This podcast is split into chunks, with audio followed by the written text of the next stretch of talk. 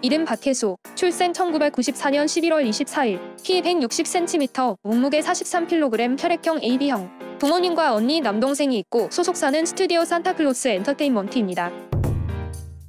현재 배우로 활동하고 있지만 원래는 가수의 꿈을 먼저 가졌습니다. 그녀가 대중들에게 처음 얼굴을 알린 것은 SBS 오디션 프로그램 K-팝 스타 시즌 4에 참가자로 출연하면서부터인데요. 학과 밴드부에서 활동하던 그녀는 친구들의 권유로 K-팝 스타에 참가하게 되는데 감미로운 음색과 수준급 가창력을 선보이며 대중들에게 눈도장을 찍었습니다. 뛰어난 노래 실력으로 심사위원과 시청자들의 기대를 사로잡았지만 아쉽게 top 10으로 가는 문턱에서 탈락의 고배를 마시게 됩니다. 박혜수는 고려대학교 국어국문학과를 진학할 만큼 공부를 잘하는 똑똑이로 알려졌습니다. 특히 그녀는 방송을 통해 자신의 특이한 공부법을 밝혀 큰 화제가 되기도 했는데요. 성격이 원래 승부욕이 강하다. 고등학교 때 공부할 때는 밧줄로 몸을 묶고 공부한 적도 있다. 쉬고 싶으니까 자꾸 나갈까봐 친구에게 부탁해서 의자에 밧줄로 묶어달라고 부탁했다. 화장실 가고 싶을 때만 풀고 잠깐 다녀오는 시기였다. 공부하려고 그렇게 했다. 그야말로 악발이 근성과 똑 부러진 성격이 드러나는 인터뷰인데요. 현재 다재다능한 그녀의 모습을 보면 그만한 이유가 있는 듯합니다. 소속사의 제의로 배우가 된 그녀는 2015년 SBS 용파리를 시작으로 연기자의 길을 걷기 시작합니다. 용파리에서 건강이 좋지 않아 심장투석이 필요한 환자 역할을 맡았는데 극중 캐릭터를 위해 약 70일 만에 체중 10kg을 감량하는 악바리 근성을 발휘하기도 했죠. 소속사 관계자는 박혜수는 한다면 하는 열정이 대단해 대성할 인물 같다.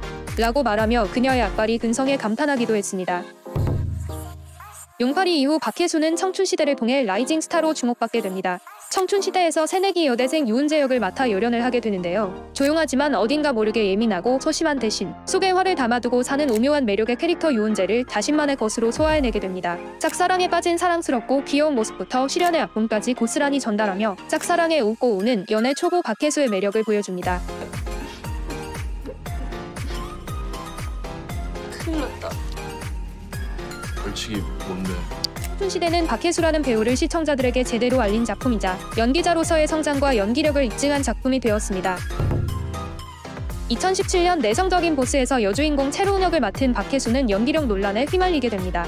내성적인 보스는 지나치게 내성적인 상사원, 과하게 활달한 신입사원 간의 알콩달콩 코믹 로맨스를 그린 작품으로 방영 전부터 큰 기대를 받았습니다. 하지만 스토리의 과함과 캐릭터 성격을 표현하기 위한 무리한 설정은 박혜수가 아직 소화하기에는 역부족이었는지 발성 문제를 지적하거나 역할에 잘 어울리지 않는다는 등의 혹평을 받으며 연기력 논란을 경험하게 됩니다.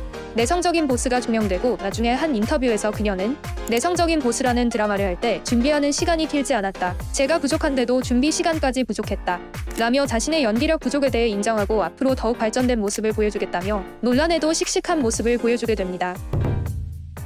내성적인 보스를 하고 2개월 뒤 스윙키즈 오디션을 보게 된 박혜수는 스스로의 약점이 드러난 기간이 있었기 때문에 악착같이 준비를 해서 스윙키즈의 여주인공인 양판래에 캐스팅됩니다.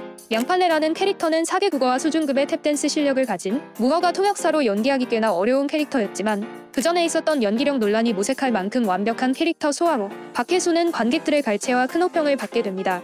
연기 데뷔 3년 만에 영화 스윙키즈로 주연을 맡은 박혜수는 자신의 힘으로 자신을 둘러싼 논란을 잠재우며 2019년 황금 촬영상 신인여우상을 수상하게 되죠.